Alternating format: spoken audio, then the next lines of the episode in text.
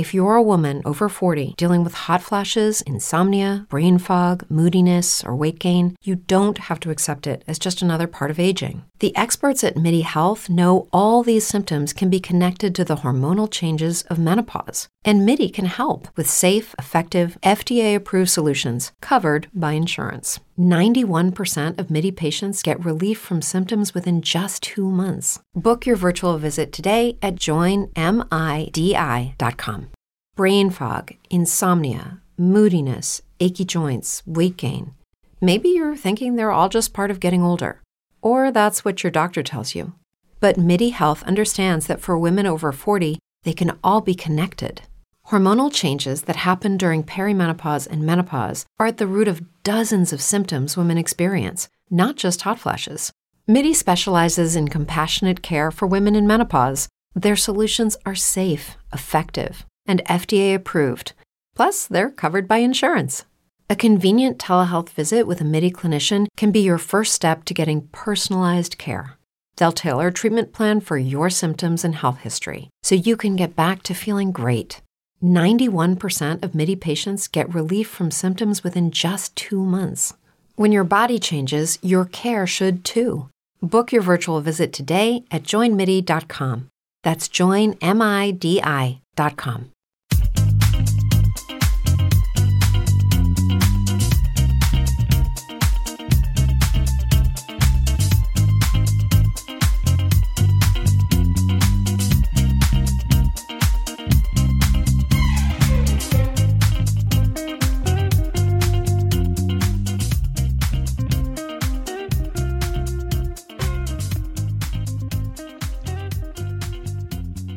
is Tuesday, December 15th, 2015. I am MMA Torch editor Jamie Penick, and I am joined by Todd Martin for a special uh, additional UFC 194 and three event weekend review. Uh, Todd was in person last week in Las Vegas for all three events. So, Todd, thank you for joining me today. I wanted to get your in person reaction to what went down on a massively busy, action packed, and really historical week for the UFC, um, ending in two changing of the guard moments uh, in the middleweight and featherweight divisions on Saturday night. So just before we go into specifics, how was the uh, the weekend uh, as a whole with three events in three nights? How did that really come off in Vegas? Did did they pull it off well? Was it too much? Was what was the feel like in Vegas for the fans who were uh, attending that, and for the media members covering it in uh, in Las Vegas? That was a great weekend of fights. I mean, so many, uh, so many terrific fights over the course of three days. There was a lot of fun.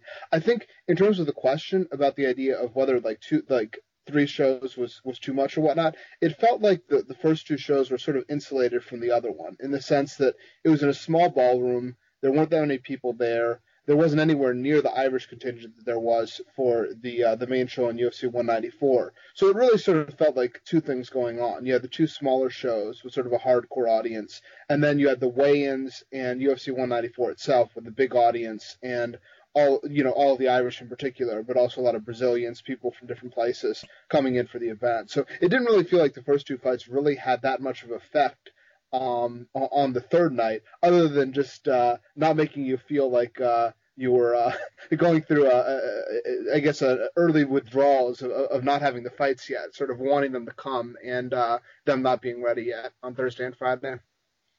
Yeah, a little bit of an appetizer into uh, the the main course on Saturday. I I'm, i want to start Saturday. The UFC 194. The the biggest talking points are out of 194 here, and really right in the main event. Conor McGregor knocks Jose Aldo out in 13 seconds in essentially the first real exchange of the fight. After a couple little minor um, uh, kicks and uh, whatever thrown out by uh, McGregor, Aldo comes in McGregor times his counter perfectly, drops Aldo, and lands a couple of hammer fists, and it's all done. A year of build-up and so much talking. A 10-year career for Jose, or a 10-year unbeaten run for Jose Aldo. only UFC featherweight champion until now, and it's over in 13 seconds. How did that moment come across in the arena? I mean, it's a remarkable story. I mean, the, there are people that'll that'll talk a lot of trash, although few talk as much as, as Conor has, because you're really sort of setting yourself up for a downfall. Um, if you talk a lot and you don't deliver on, on what you're talking about, you just sort of set yourself up as a, as a source of ridicule. So not a lot of people want to do that. Um, and, and Conor, from the moment that he came into UFC, he was talking a big, big game about what he was going to do. And I don't think there were a lot of people out there who thought that there was much of a possibility that he was going to be able to deliver um, on what he said, just because it's very difficult for anyone to accomplish that much in, in, such a short period of time. And here we are, less than three years later, uh, from when you when when Conor came in, and uh, he he did everything that he said he was going to do. I mean, it's it's it's incredible. I mean, it was it's almost like through through sheer force of will, this guy came in there and you know he, he was running through opponents left and right. The the question was how he'd do once he gets got to top opposition, and the answer was quite well. You know, the second round knockout of of, of Chad Mendes in uh, a few months ago, and then the 13 second knockout of this guy that's been been undefeated for such a long period of time. It's you know it's a, it's an incredible story. Um, and, and as far as the, the atmosphere, obviously, uh, there were so many Irish fans there, and it was just sort of the uh, sort of the uh, perfect uh, result for them. I mean, everybody jumping up and down. I, I tweeted out a photo that that uh, afterwards that I just found remarkable as I was walking out and the the the the, the ground on the floor was flooded as if there had been some sort of like the water main had broken or something uh, with with just beer mm. everywhere. Like like like there'd been a flood. It, it was I, I have no idea how people got out of there like dry. You know i think they were just throwing stuff everywhere and just making an incredible mess. I've never seen anything like it at, at a sporting event. And obviously beer flows freely at, at a lot of sporting events. Um but yeah i mean it was it was uh it was an incredible atmosphere and an incredible accomplishment for for uh, for McGregor. Yeah, it seemed absolutely chaotic in there, and then in the MGM afterward. But I, I'm assuming you went to the post-fight press conference. Yeah. Okay, that was just as fascinating to me at the end of that as uh, a lot of what happened in the cage because the, the big shift here is not not only was Conor McGregor one of the UFC's big stars, biggest stars coming in, he he might have taken that mantle by force on Saturday night, and uh, he set himself up with essentially his own press conference at the end of the regular press conference, and it was really interesting to watch him hold court as kind of his own promoter, and that's that's the mindset he has and he's looking to pretty much change the mold for himself. I don't know uh, how many are going to be able to follow suit, but this is a man who's going to command a, uh, a much larger piece of the pie, and I think the UFC is going to have to uh, come to terms with that very shortly. Yeah, it was very interesting for for the exact reasons you lay out, and we'll see where it goes from here. Uh, a lot of discussion after the event um, amongst uh, amongst media members about where exactly this goes and what exactly you do if you're the UFC. I mean, McGregor has a, a lot of leverage. UFC also has a lot of leverage. I think if you get into a sort of a, you know a battle where both sides are, are dug in, I think UFC has the advantage because they've got a lot more money. McGregor runs through money very quickly, and he's not going to be able to just go fight somewhere else immediately.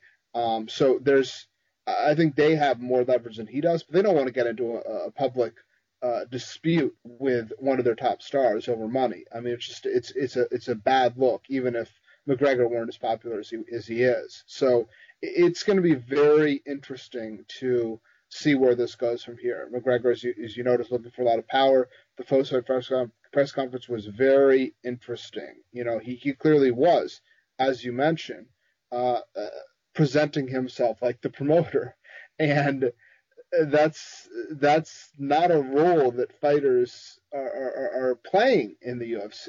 And if he's looking for some sort of co-promotion where he can get a bigger piece of the pie, a la Floyd Mayweather or a lot of people have done in boxing, I think that's something that UFC is not at all going to be keen on doing. And the question is, if he is dead set on it, how what what sort of repercussions would that have? Um, as you also mentioned, there's only a limited number of guys that would be able to con- command that sort of thing. So UFC might say, "Hey, we'll give this to Conor McGregor," and if Jon Jones comes looking for the same deal, well, he's Jon Jones. You know, like no no offense, Jon Jones, who's a star and who's who's you know a tremendous fighter, but he doesn't have the cachet that Conor McGregor has or is likely to have in the coming years, as far as a pay per view attraction, as far as commanding the money um, from the general public. So they can say, you know, look to, to pretty much everyone, uh, you're you're not Conor McGregor, you're not going to get that sort of deal. But when those guys come along, you know, you you are setting a precedent if you give them that sort of thing uh, for someone like Ronda Rousey, for someone like George St. Pierre, and when the next person like that comes along, for them to gain more power than I think UFC would like to have. Now, UFC has advantages over a lot of boxing promoters who are sort of put in this situation in that with boxing, you can sort of pick a few guys, make those individual fights, and do quite well for yourself. With MMA, there's an expectation, number one, that you're going to have a card. Um, so you need like, you know, top to bottom actual card that people are interested in seeing.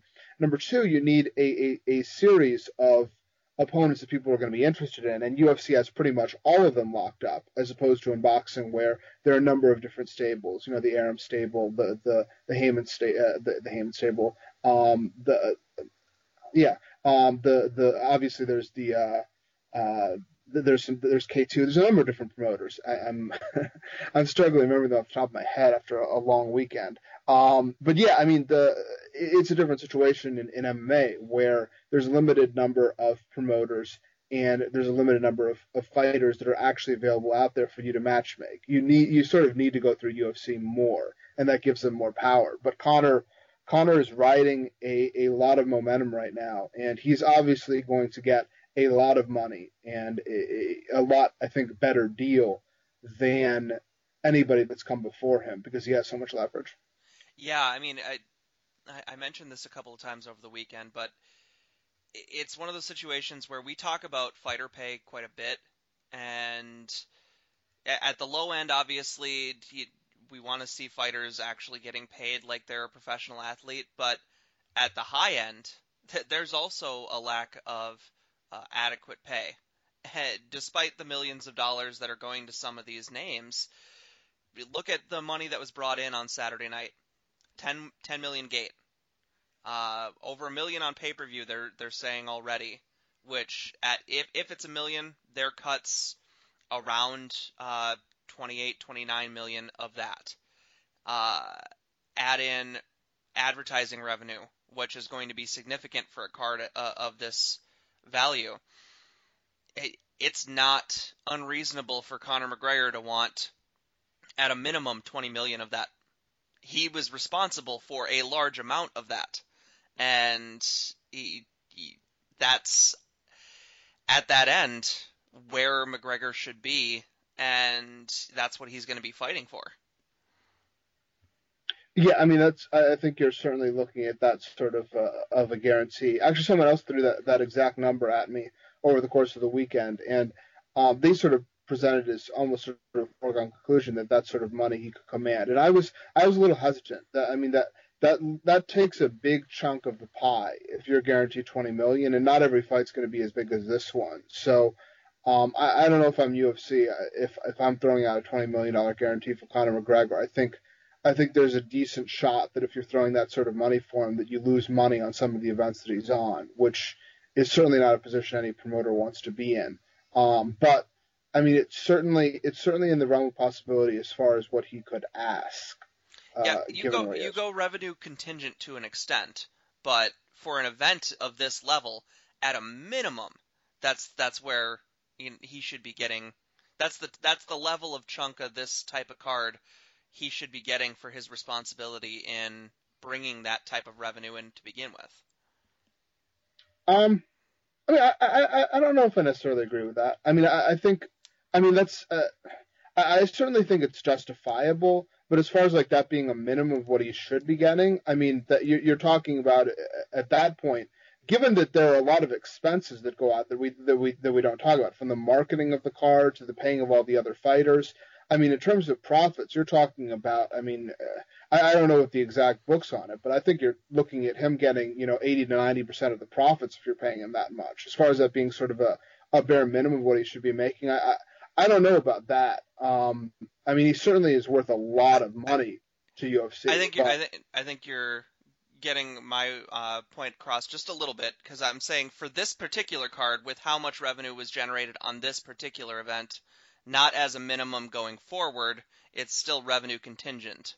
As even far, for this one, yeah. even for this one though, I mean, because you're talking about, uh, as we mentioned before, if you're talking about about forty million dollars in revenue, let's say. That's before advertising revenue though, which could be a significant chunk on top of that.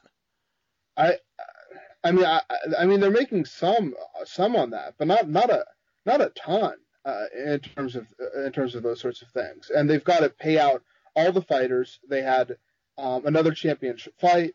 Um, obviously, Jose Aldo's cut. They spent a ton of money marketing the card. Um, you're talking about. I, I, I, I don't know. I mean, the, the, it, obviously there are a bunch of different uh, different um, setups for different sports. And in some Yeah. sports, the athletes have a lot more leverage and are able to get a lot bigger cut than in other sports.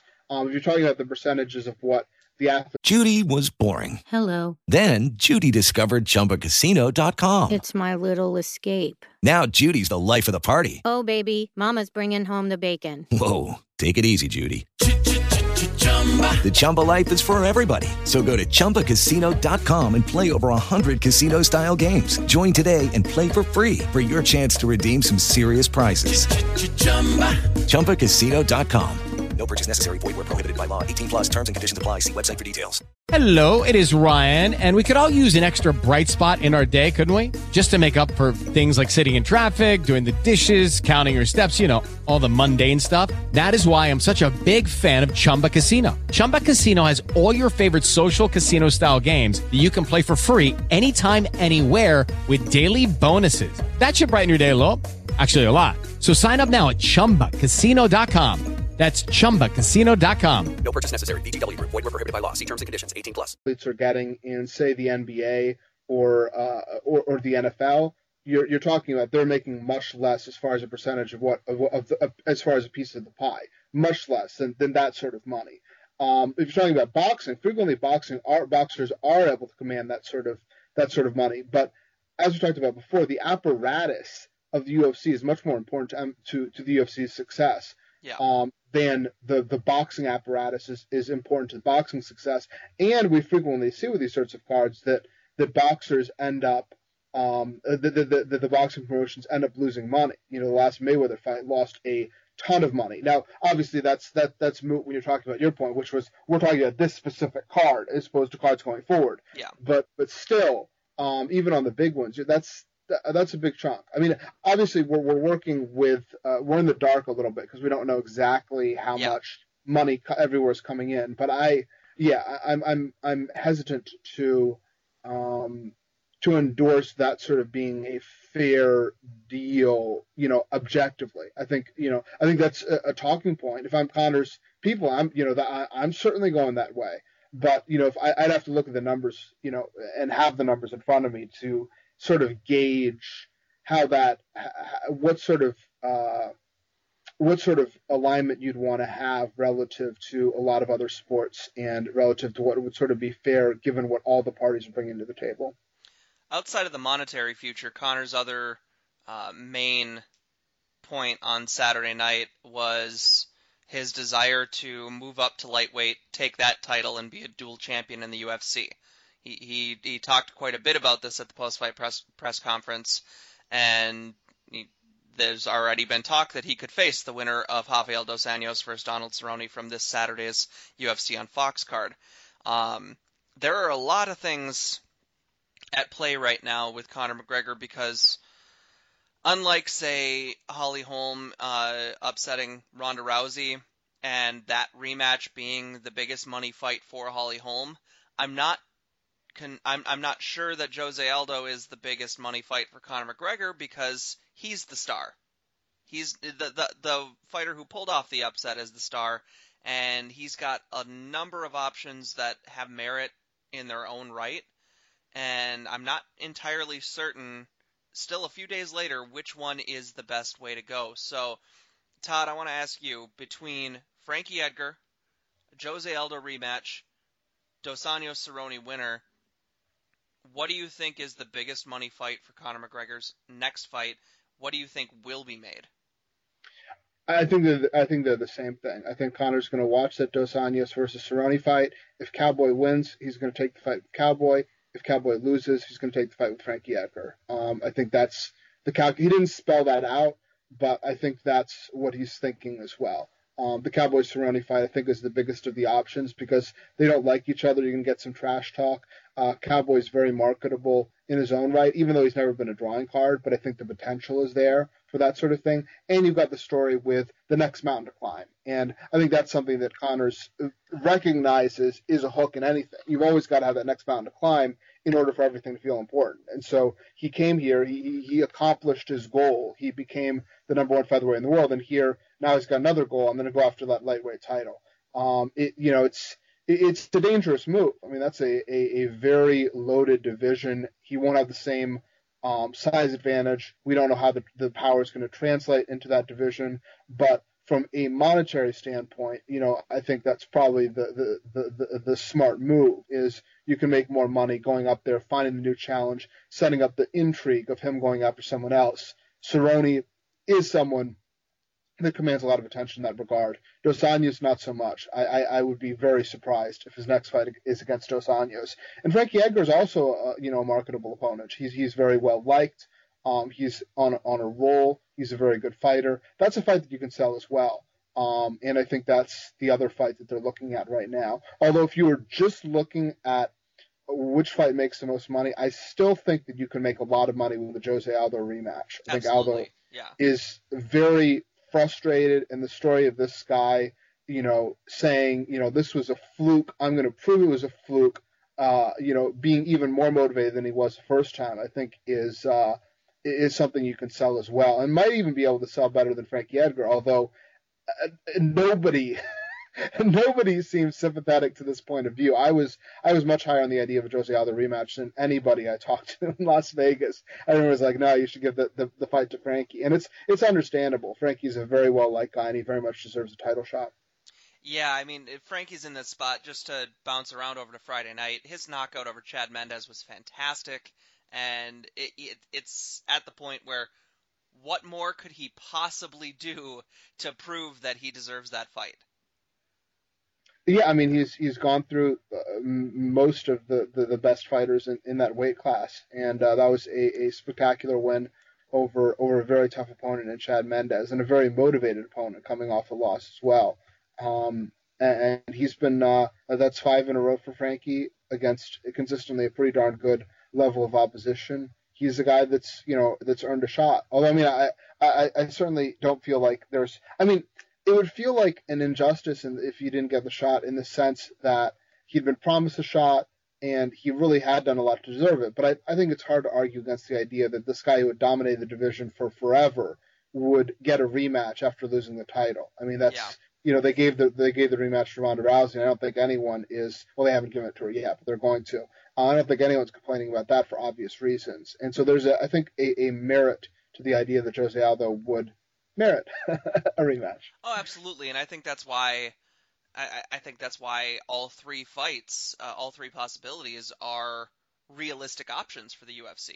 The Cerrone fight is, is huge. The Edgar fight is huge. The Aldo fight rematch is huge. There are there are a lot of good things about each of those fights, and they can be easily sold by the UFC. So it's going to come down to who's ready to go when uh, McGregor wants to fight because he, he made that clear too. He wants to be an active champion. Last thing on the featherweight division here, do you think that the UFC will actually uh, go along with McGregor's idea of being a dual champion and not vacating his belt if he moves up to challenge for the lightweight title? I don't think they want it, but I think Conor's going to be able to dictate a lot at this point in time, and I think he's sort of he's sort of dictating that at this point. It was interesting in general when he was talking about the opponents because usually what champions will say in the position of Conor McGregor is, you know, like I I like this fight, I like that fight. I'll wait and see, you know, what the UFC is gonna, you know, it, I'll talk with UFC and we'll, you know, figure out what the next fight is um, or even you know that's actually sort of on on sort of the far end of the spectrum. It's just you know like I won that fight, I'm happy about winning that fight. I'll you know I'll wait to see who UFC has for me next. I mean that's frequently the mentality of champions in UFC. Conor McGregor didn't outright say this, but the way he talked, it was very much I'm going to pick who my next opponent is, which is yep. you know a different a different mentality. Um, and, and I think I think one that um, even if he's doing that, I think he'd be wise to sort of avoid making it come across too overt because I think the psychology of the champion who has the promotion bring the best guy to him is better than the idea that you're picking opponents. I mean, that's something that Mayweather in particular has been criticized that you're, you know, you're you're hand selecting the guys that you want yeah. as opposed to being brought the the most deserving challenger. Yeah, at at this particular moment, you know, him dictating between three names who all would uh, represent significant challenge and intrigue. I, I don't know that uh, it would hurt him too much, but going forward, that could become an issue, definitely. And even if it doesn't hurt, I think it's just a better look yeah, to have the absolutely. idea that he's being he's being uh, being fed the guys that, that the promoter think is the best thinks is the uh, the best opposition. Because UFC I mean you can you can criticize different aspects of UFC but one thing that's great about the UFC relative to most combat sports over the history of combat sports is they make the matches people want to see. They you know they they put good fighters against good fighters. They get them to fight each other, and then they get the next, you know, the next best guy. They get the champion to fight the next best guy over and over and over again. And it's it's really refreshing if you watch other combat sports to have that where you're sort of waiting for the guys that you want to see, and they circle and they haggle and they fight other guys that are obviously being set up fights. And UFC that doesn't happen. You know, you get Luke Rockhold versus Chris Weidman, you get Yoel Romero versus Jacare Souza, you get the best guys fighting the best guys in really intriguing matchups all the time. Let's talk about those middleweights because uh, the look at that segue I set up for you. nicely done. that that uh, that that co-main event itself uh, was it, it, would have been absolutely satisfying as a main event. It, it was a main main event level fight, and it would have been a satisfying conclusion to any other card. We just happened to get Conor McGregor, Jose Aldo after it. Luke Rockhold beat the crap out of Chris Weidman. And Herb Dean had a shameful refing performance with the way that third round ended. This one should have uh, should have ended with at least 20 seconds left in the third round. Instead, Weidman took a bunch more damage, got taken down again in the fourth round, and ate more damage um, uh, before it was finally stopped three minutes into that frame. Rockhold massively impressive. Weidman, I don't. He looked kind of off at times. Some of that was definitely from the body work that Rockhold uh, did in the second round, which was his his most effective round until the last minute of the third. Um, and I I'm not entirely sh- uh, sure we saw Weidman anywhere close to his best, but no excuses thrown out. Rockhold looked fantastic um, for most of it, even though he tired out himself. And we have a new UFC middleweight champion. Yeah, I don't draw any conclusions about Weidman not being at his, at his best. I think he just ran into a buzzsaw. It that was a, a, yeah. a, bad matchup for him. Um, Luke Rockhold, I, you know, Luke Rockhold is a really good fighter, and it's sort of taken, I think, a lot of us some of us longer than others to figure out just how good Luke Rockhold is. But I mean, he's been looking good for years and years against increasingly tough opposition, and there was there there was every hint in the world that Luke Rockhold had the potential to destroy Chris Weidman. Watching Luke Rockhold's recent fights, where he'd just been dispatching people, he had a length advantage, he had a strength advantage. He was he presented a lot of difficulties for Chris Weidman, and stylistically, was a lot more difficult than um, than than a lot of Weidman's recent opponents in terms of the way that they matched up with Weidman. I Weidman, I I still think Weidman is is is is an excellent fighter. He showed great courage here in in, in what was a tough fight and really weathered. Um, really tried to get through some really bad situations, but he was just in there with a really good opponent. I mean, I would sort of compare it to, you know, well, I mean, this sort of a little bit of a deal. It's sort of a Rich Franklin Anderson Silva. Rich Franklin was a great champion in his own right, but Anderson Silva was just better than him. And I, I, I'd like to be, I, I actually like to be wrong on this because I do respect Weidman a lot, but I think this is a matchup where if they met, you know, uh, 20 times, Luke Rockhold's winning 18 or 19 of those, if not 20. Um, I think he's just a, a, better fighter than Chris Weidman. That's my opinion. As far as the uh, the non-stoppage by by Herb Dean, I think that shameful is is a strong word. I wouldn't go that far. I definitely, particularly given that you're talking about a proud, undefeated champion. I can understand the mentality of giving him the benefit of the doubt, but I definitely agreed with you in thinking the fight should have been stopped. Um, Weidman was just getting absolutely brutalized, and I think if it hadn't been at the end of the round, um, he would have stopped the fight. I think he was just like, okay, there's a little bit of time left, you know, like I've sort of committed. And then I think at about like 20 seconds left, he'd sort of committed to the idea that he was going to give him the end of the round. And then as he's just pouring it on, he didn't step in. And I think at that point, like around like 15 second mark, it should have been pretty obvious because at that point he was just getting absolutely annihilated. And yeah, I, I do wish that the fight had been stopped. I think it was a bad decision. I, I can understand the mentality, so I'm not I'm not as apt to condemn it in such strong terms, but yeah, I thought it was the wrong decision, and uh, and Weidman took more punishment than I, I think he should have, um, being mounted and just getting uh, annihilated with big punches.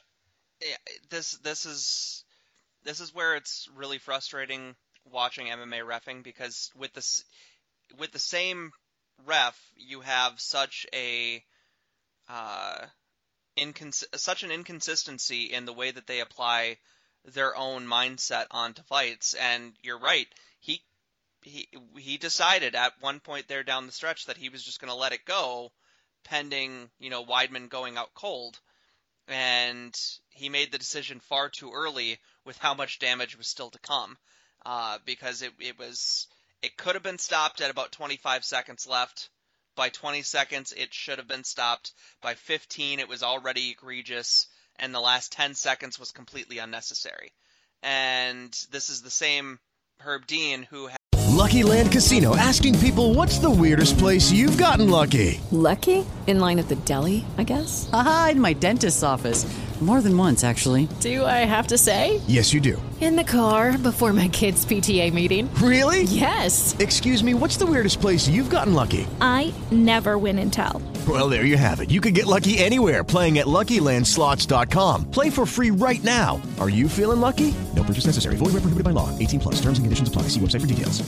Judy was boring. Hello. Then Judy discovered ChumbaCasino.com. It's my little escape. Now Judy's the life of the party. Oh, baby, Mama's bringing home the bacon. Whoa, take it easy, Judy. The Chumba life is for everybody. So go to ChumbaCasino.com and play over 100 casino style games. Join today and play for free for your chance to redeem some serious prizes.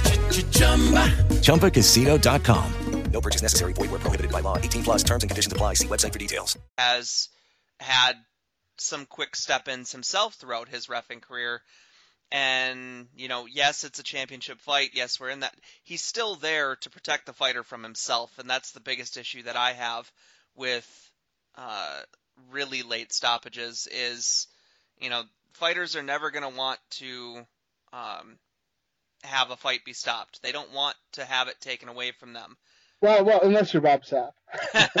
unless you're Bob Sapp, yes, yes, that's the quickest way to a payday.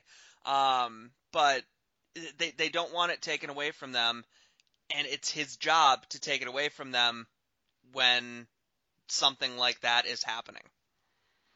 Yeah, I agree. I, I, you laid out why he should have stopped the fight. I, am I just uh, judge, refing is is a tough job, and I particularly understand it in the context of a big fight with someone where the stakes are so high, where this guy has, you know, has been undefeated throughout his career. He's fighting for his title. I, I, that that to me, while while some would argue that you should ref it, you know, completely the same regardless of who it is, I I and I mean there's certainly a strong fairness argument from that aspect. I've always thought that if and this is something John McCarthy is, has also advocated. Um, you know, the guy that him and him and Herb Dean are, you know, why they regard as is, is the top refs in MMA has talked about the idea of I'm going to give a little bit more of the benefit of the doubt to to a you know to a champion, particularly a dominant champion. And I, I, I get that mentality given how subjective it is in the decision. Yeah. Um, with that said, I, I you laid out exactly why you should have stopped the fight. Um, and you, I, I think if if you didn't watch the fight, um, and I think probably everyone that, that's listening to this has, but I mean this was this was as brutal a ground and pound as you're going to see. I mean he was I mean he was just massacring the guy, and his face was just a terrible mess afterwards, and it was you know it was, it was a sad sight to see because he really he really got brutalized. Uh, I, I want to talk more about the future of middleweight, but we have to talk about Yoel Romero, Jacare Souza to get into that conversation as well. Romero catches Jacare with the spinning back fist in the first round, nearly finishes him off. Jacare has enough in him to attempt a couple of submissions, even though they were ineffective. He was wobbly back to his stool. The second round had another interesting referee moment, uh, both positive and slightly negative from Marc Goddard, um, because Romero wound up getting top position on Jacare because he held on to the cage and by letting go, gain the momentum to gain a top position. Goddard rightly uh, stood them up to not give him that position because of the fence grab did not take a point, did not reset them up against the cage where Jacare had been clinching and attempting uh, a takedown. And that decision, well, not necessarily uh, a bad one or the wrong one in the context of this situation, uh, you know, those were options to him to take a point or reset them up against the cage. But that decision kind of changed the outcome of the fight because a lot of people thought Jacare still won that second round, but two of the judges wound up giving it to Romero, and he got back into space in the striking department in that second round because of that stand up. Um, whereas Jacare had closed distance on him prior to that. So, you know, obviously Jacare didn't do enough down the stretch. He won the third round, didn't do enough to clearly take that second round. But interesting that that one moment kind of wound up being a pivotal piece of what happened at the end of that fight. I'm not I'm not an advocate of taking points. Um, if it's at all possible to not take a point in MMA, um, I don't know if we've talked about this before, but this has been a big uh, contentious point of mine o- over the years. Is that the point deduction system in MMA is just stupid. Um, it's it's been brought over from boxing, where your top fights are 12 rounds, and so if there's a, pa- a rule infraction, you take away one point, um, which in the course of 12 rounds is something that doesn't uh, have that big of an effect. When you're talking about three rounds, taking away a, a, a point has four times the impact that it did for what it was originally intended for. You've made the foul, the point deductions so much more um, uh, important to a fight than it was originally intended in the way it should be, in my opinion. You know, it, it, to me, it would be like the equivalent of a 20 minute power play. I think it's just stupid in almost every context to take away a point. Now, uh, uh, there are occasionally times when a foul is so flagrant and so clearly illegal, and the fighter should have known it was so clearly illegal that I can justify it in my head. Like the with the Tony Ferguson point deduction, actually, the night the night before, it was such a clear infraction of this big kick to the head to a grounded opponent. To me, that's sort of thing where I was like, okay, that's that's a fine point deduction. But here, the problem with with, with grabbing the fence is that it's instinctive. You know, yep. if you're falling down, you instinctively grab for something. That's why people people well, I assume people know that if you put back your hands when you fall down, that that's how you frequently get hurt when you're falling. Is you put out your hand in the wrong position, you break a wrist or you break your arm because you shouldn't be putting your hand out there, but it's just instinctive, even if you know you shouldn't do it. So in that sort of situation, I'm not. I'm, I'm just, uh, or, or eye poking is even more um, egregious along the lines of what I'm talking about because I think they're pretty much always accidental. Um, and then even more so is the low blows, which are even less likely to be um, intended than the eye pokes in the context of MMA. I just I'm just not a fan of taking point deductions, and this fight to me would be a perfect example why not. Why why would you want the, the, the fight to come down to the judge deciding to, the referee deciding to take a point here, and that being the difference in the fight? I, I don't think you want that to be the difference in any fight. Um, so yeah, I, I, I didn't have a problem with that. As far as the the fight overall, I, I thought I, I scored the fight for Jacare. I thought that uh, that Yoel Romero did very well in the first round, but it wasn't quite enough to make it a 10-8 round um, for me. And I did give Jacare the, the, the second round narrowly, so I had him winning the fight. But I certainly didn't have any problem with with the scores coming the way they did because the second round was very close. Um, and to me, the guy that did better in the fight was Yoel Romero. Um, you know, because his first round was clearly the best offense of the entire fight. That was the most success either fighter had, and the rest of the fight was relatively even. Jacare had the advantage late in the round, but it was nowhere near the advantage that Romero did at the beginning. So it felt just that he won the fight, even under the 10 point must system I gave for Jacare. Uh, that the the middleweight division is in an interesting spot here because the way that fight played out, you know, Romero had a great first round, didn't do anything down the stretch for the most part, and looked like he kind of gassed himself out. And he's had some moments like that before, but he still beat Jacare Souza here um, in a, a reasonably justifiable decision because of that first round. Luke Rockhold uh, taking the title here. Had it been Jacare beating Romero, Rockhold Jacare rematch, easy, done. Now, Rockhold wants Vitor Belfort's head on a silver platter, as he said after the event. Um, I, I think that's the fight that they wind up making over the Romero fight. Um, even though Belfort himself hasn't uh, earned another shot at the middleweight championship, I, I, think the result of these two fights was the best and worst thing that happened to Vitor Belfort because he's going to get another title fight, but I think he's going to get beat by Luke Rockhold badly in the rematch.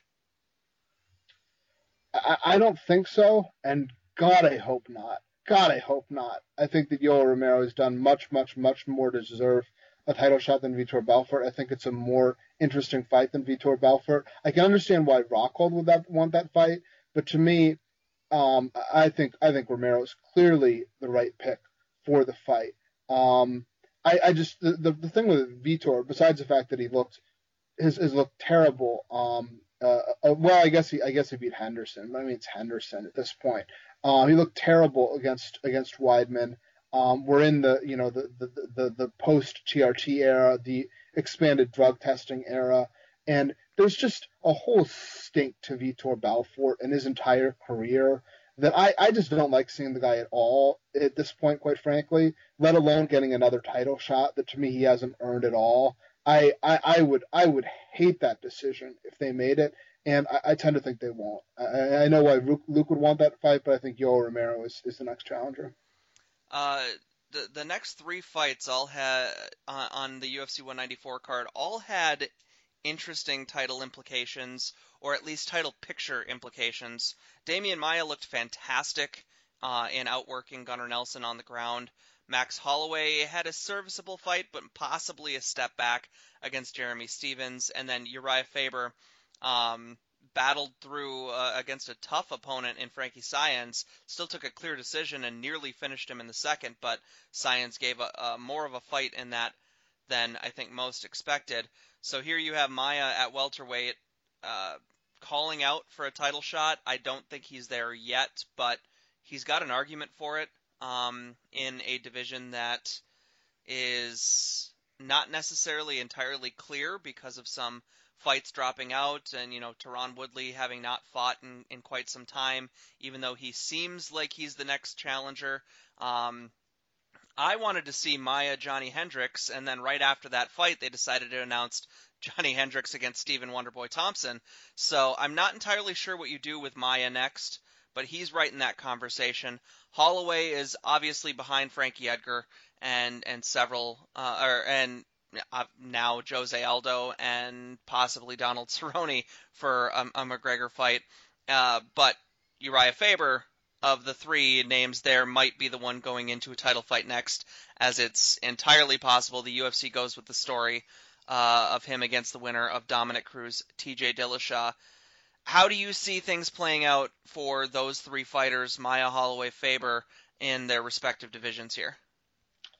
Um, Maia, I, I, agree. I don't think that he's uh, in line for one of the next one of the, the, next few people in line for a title shot. But credit him for trying. I mean, good for him. Uh, you know, try to try to talk yourself up about the idea of getting into the biggest fights in the division. I'd like to see him match up with the best guys. Maybe if he goes in there the next type, time, takes one of the you know the top few guys at the uh, you know top few contenders in that division. Maybe you can set him up for title shot afterwards. I was very pleased with that fight. I was worried going in that because you had two jiu-jitsu guys so many times over the years when you got two jiu-jitsu guys they don't want to do jiu-jitsu with each other so they just strike and this fight was sort of the the example of why because when you're so good at jiu-jitsu i think there's a real pride to it and being dominated on the ground when you think that you're really good on the ground i think is something that really takes away from someone's pride when that's their strength and credit to gunnar nelson he went in there and he he decided to, to, to, to really go at it in, in the ground game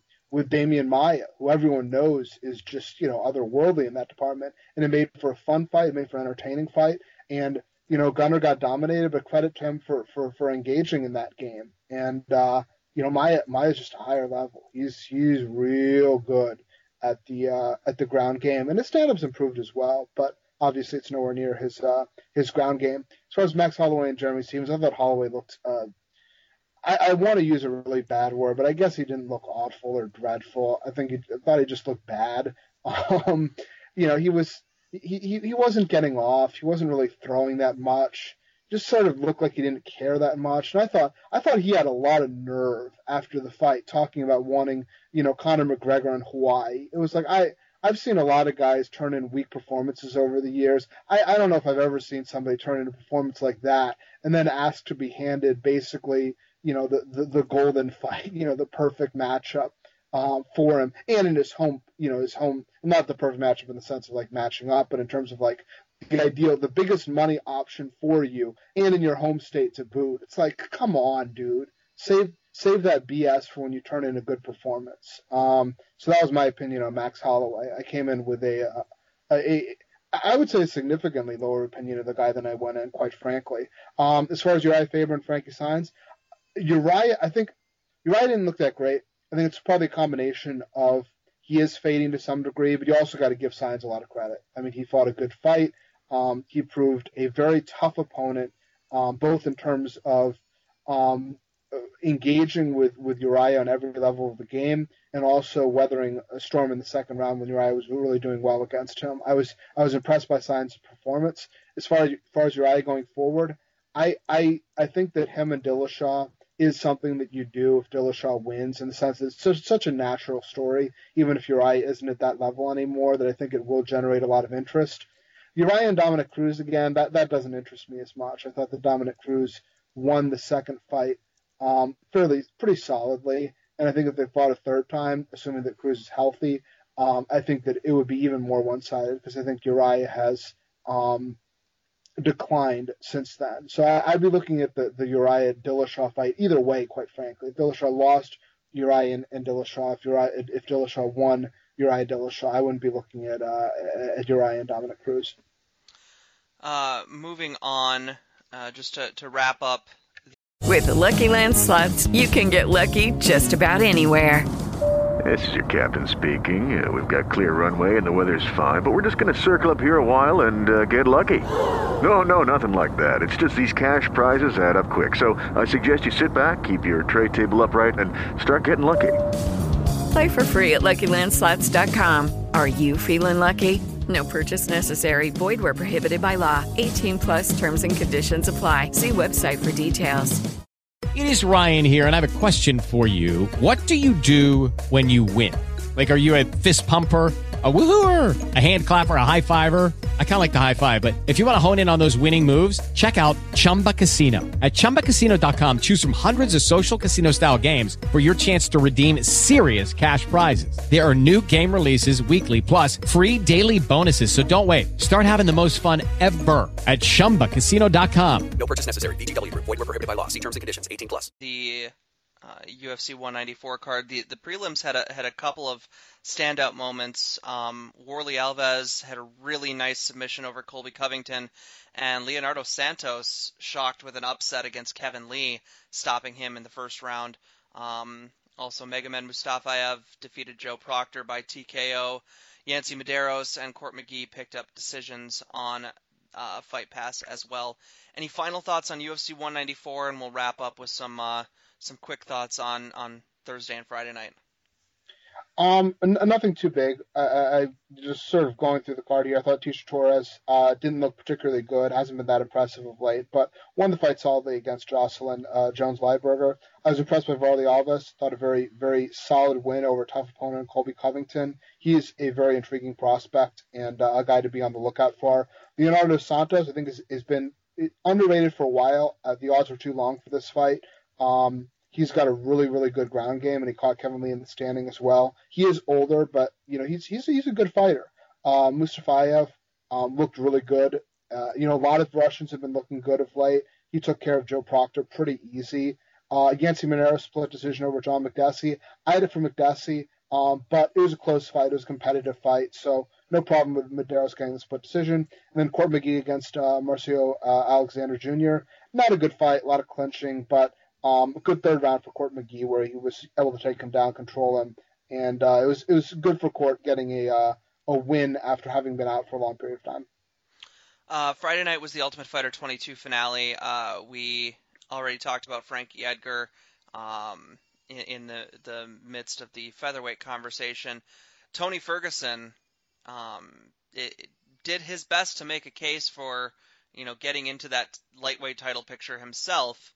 Uh, but now with Conor McGregor in the conversation, Anthony Pettis still in there with the win over Eddie Alvarez in January, um, and, and, and others in the mix, Ferguson might be outside looking in. That said, if Conor McGregor comes up, we might be seeing Tony Ferguson, Anthony Pettis sometime in uh, 2016, which would just be straight fire at this point. Um, I loved this fight with Tony Ferguson and Edson Barboza recency bias has it in the mix for me as one of the fights of the year. Uh, I don't know if I can put it up um, really all the way up to the top, but it was just it was such a great back and forth fight, ending in such a, a fantastic transition. Um, how did that one play out for you uh, live in the arena?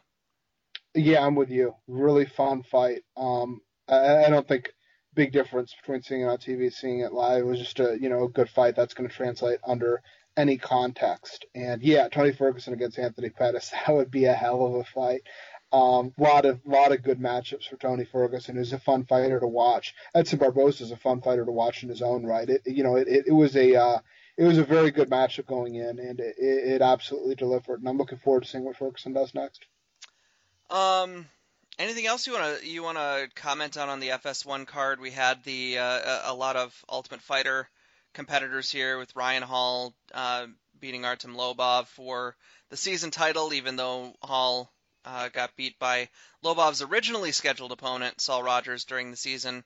Um, the, I don't care about the other two tough fights in Erosa uh, Wrzosek and Gruetzemacher Lloveras.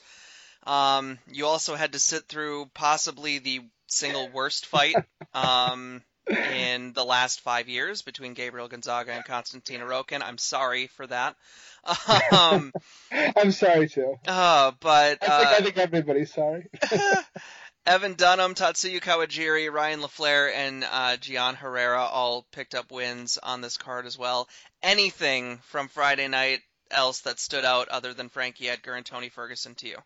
Oh, let's go here. We'll go through here uh, super quick. Um, I, I was I thought that very I thought the season of Ultimate Fighter was very entertaining overall because the interplay between Uriah and uh, and uh, uh, Conor was very good, and you had some good fights. But as far as like coming out, like it really it looks like a dreadful mix. Like you you just you had two guys in the finals, both of whom had already lost.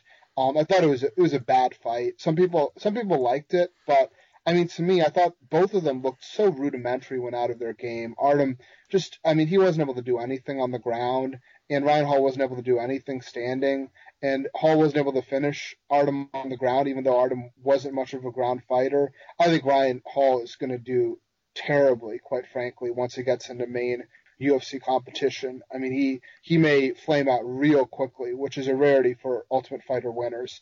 Um, and I feel kind of bad saying that because he's a he's a DC guy, but what can you do? I was not uh, impressed by him. I haven't done him against a uh, unanimous decision over Joe Lauzon. A lot of people were down on Joe Lauzon a lot.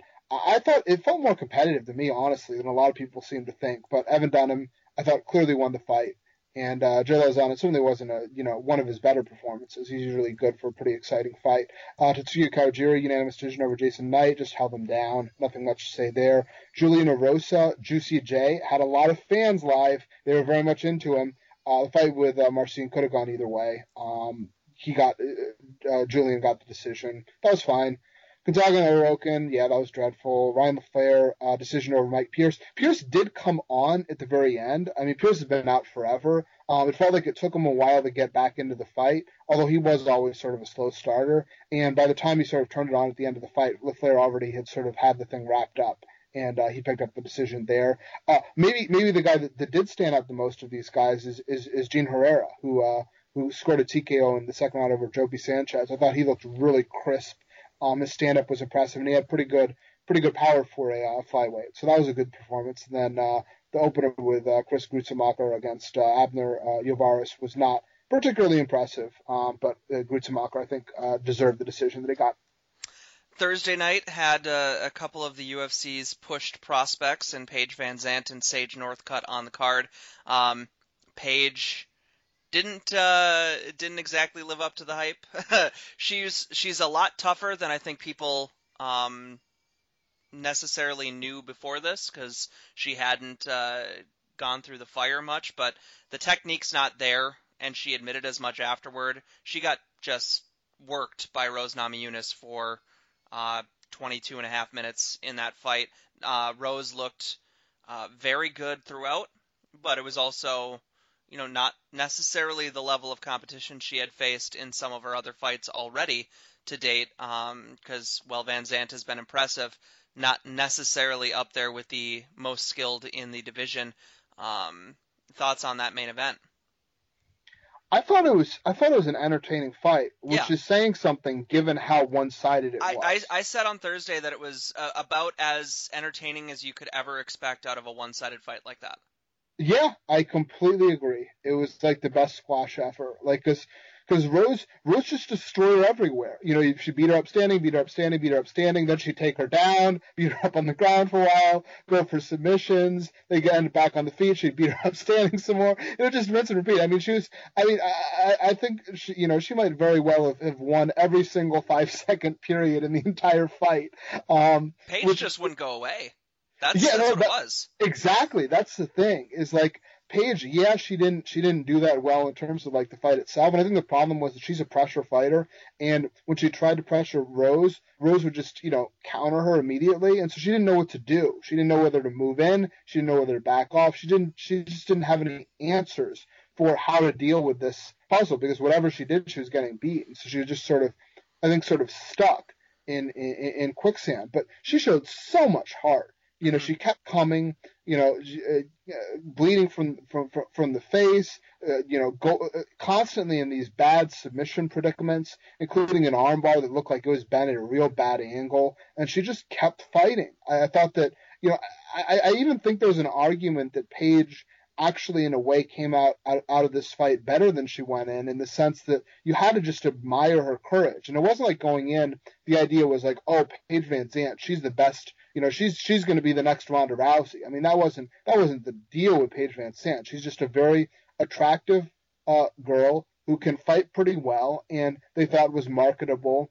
um, and, and is an, has a nice personality. They thought they could just market that overall package, sort of like Gina Carano back in the day, as opposed to someone who's going to be a, a dominant fighter. And I thought coming in, you just you, you she came across so likable, and and you had to admire her heart. And and one thing I was really impressed by was after the fight, um, you know, she did show show so much heart, but when she you know when she was leaving the cage and, and walking to the back, she looked so angry and I, I thought that was a great sign because like it wasn't like she was sort of like resigned or sad or even that she was happy with what happened. She just looked like, I wish I, I wish I could have done better. And so I, I just imagine her going, you know, after this fight, going back to her, her camp and saying, "Geez, I need to, I need to work on everything. I need to really, uh, you know, uh, bring up all aspects of my game so I can go in there and look better next time out." Which is the the disposition that you want.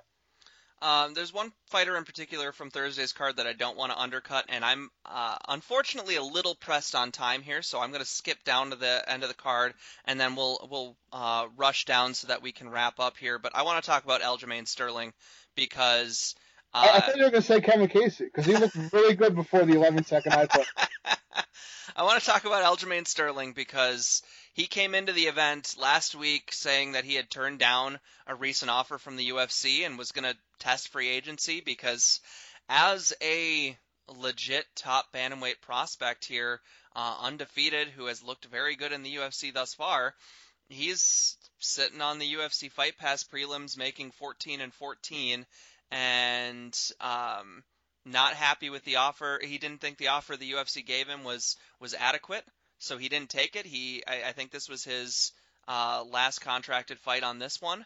Um, and he came out and beat another top 10 guy, top 15 guy, and Johnny Eduardo in highly impressive fashion. Sterling looked great in this fight, and uh, I, I, I think it's I think he's set himself up to get paid as well.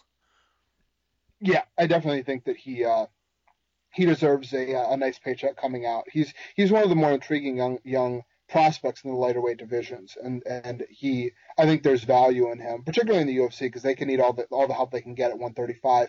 I wasn't as high in his performance as, as it sounds like you were. I thought that he had a little bit of difficulty sort of figuring out the riddle that was Johnny Eduardo. Um, he, you know, he wasn't doing that great in the stand-up, but he got the takedown late in the first round to win that fight. He got the takedown late in the second round and then pulled out that guillotine choke and uh, and put the fight away. I thought it was a solid win. I thought that he showed a lot of personality afterwards, uh, calling out Floyd Mayweather. I was amused by that. Um, overall, there's still aspects of his game he needs to round out, but he's an undefeated guy. He's got a lot of personality, and it's a division where you can use sort of young guys with personality. So yeah, I I, look forward to seeing what he does next. I think there's a lot of potential there. All right, let's. Uh, I'm gonna run down the results quick, and you comment on. Uh, give give me some quick comments on whatever you want to touch on from Thursday's event. We'll just wrap up here. Uh, Michael Chiesa submitted Jim Miller in the second round. Sage Northcutt gets his second win. He was also the highest paid fighter on this card, by the way, in his second UFC fight. Thiago Santos defeated Elias Theodorou. Wasn't he, wasn't he tied for someone just to be? No, he was he oh, he, he beat. I think Rose was second and about 16 grand less than he made. Okay. Yeah, he made 80 grand. It was 40 to show, 40 to win. I think Rose was 56k was her uh, overall pay. I think that was the second highest on the card. Okay, go ahead. Uh, Tim Means knocks out John Howard 20 seconds into the second round. Sergio Moraes looked uh, uh, got pulled off at a big come from behind win over Omari Akhmedov because uh, he had been losing that fight. Antonio Carlos Jr. eye pokes Kevin Casey and gets a no contest 11 seconds in. Santiago Ponzinibbio looked really good against Andreas Stahl with a first round TKO. Danny Roberts submits Nathan, late replacement Nathan Coy with a, a nice triangle um, in the first round. Zubaira Tukhugov uh, defeated Phillipe Nover in a not very good fight, and Kailin Curran defeated Emily Kagan to open up with a second round submission to get her first UFC win. Um, thoughts there on Thursday's card? Sure. I mean, as far as Chiesa and Miller goes, Chiesa was it was it was sort of an interesting uh, post fight from him. I mean, it was solid win over over over a good opponent. He was really pushing the idea of wanting like big fights. He was calling out the media to be ranked higher. He was calling out Dana to to get him in some big fights. It was it was weird. Um, uh, that whole thing. Sage Northcutt. Um, it, it was it was it was an interesting sort of story. Pfister got him down in the first round and was sort of dominating throughout the round. Uh, Northcutt didn't look particularly good with Pfister grounding and pounding. Then there was a really terrible referee stand up. That was some bad officiating because he was being very active, and Northcutt sort of took over after that bad stand up. That was sort of the uh, the difference of the fight. Thiago Santos against Elias Theodorou. I thought that was the fight that one of the fights that stood out the most on the card. Theodorou was really doing very well in the first with a lot of a lot of unique strikes from different angles, but he tired. And once he got tired, it was a bad situation because Thiago Santos was was brutalizing him in the second and third, just landing huge punches. Theodorou, to his credit, has a big chin, but Santos just picked the guy apart once once Theodorou slowed down. That's not that's not a guy you want to be in there with in the second, third round when you're feeling tired because Santos Santos put it on him. Uh, to me, it's very impressive KO over uh, over John Howard. Not a lot more to say about that. Um, against uh, against Moraes, I agree with you. I thought he was down against uh, Akhmedov, although that was a relatively competitive fight before he scored the late uh, TKO. Uh, Casey and Carlos, not much to say there with the eye poke. Um, Santiago Ponzinibbio, I thought he was one of the most impressive performers on the show. He just destroyed Andre Stahl, completely one-sided fight. Uh, Danny Roberts, uh, the submission over Nathan Coy, I felt sort of disappointed. I felt bad for Nathan Coy. He's a, a veteran getting up there in age. He's been fighting all over the place for a very long period of time. Finally got his UFC debut and did not look particularly good. Um, I was surprised that, that, that Tukhugov only got a split decision against Phillipe Nover. I had Tukhugov winning fairly handily. That was just um, a bad scorecard. 29-28 Nover was just a bad scorecard. Yeah, I completely agree. And then uh, Kailin Curran had a uh, pretty solid amount of supporters live and uh, picked up the win against Emily Kagan. Curran's another fighter that I think is is pretty marketable. She just comes across as as very likable. Um, and uh, in I think I think in general, women's MMA tends to be a little. Well, I guess men's MMA is also personality driven, but I think women's MMA is even more so than men's MMA is is personality driven. And Curran um, Curran has something that I think connects with people, and she came across well in the opener and picking up a uh, a, a solid one. That is uh, that's the end of our show today. Todd, thank you for uh, joining me. I, I, I always uh, enjoy uh, chatting with you after these big events, and uh, definitely had a lot to talk about out of that massive UFC 194 card on Saturday night. So, um, uh, again, thank you for joining me. I always enjoy these conversations, and thank you everyone for listening in. Uh, we will be back again, I'm sure, sometime early in January to chat about UFC 195. So, uh, Todd, thank you once more. Have a good rest of your day. Everyone listening in, thank you. And uh, we will be back Thursday night with another MMA Torch podcast uh, to preview UFC on Fox 17 from Orlando this Saturday. So for Todd Martin, this is Jamie Penick signing off.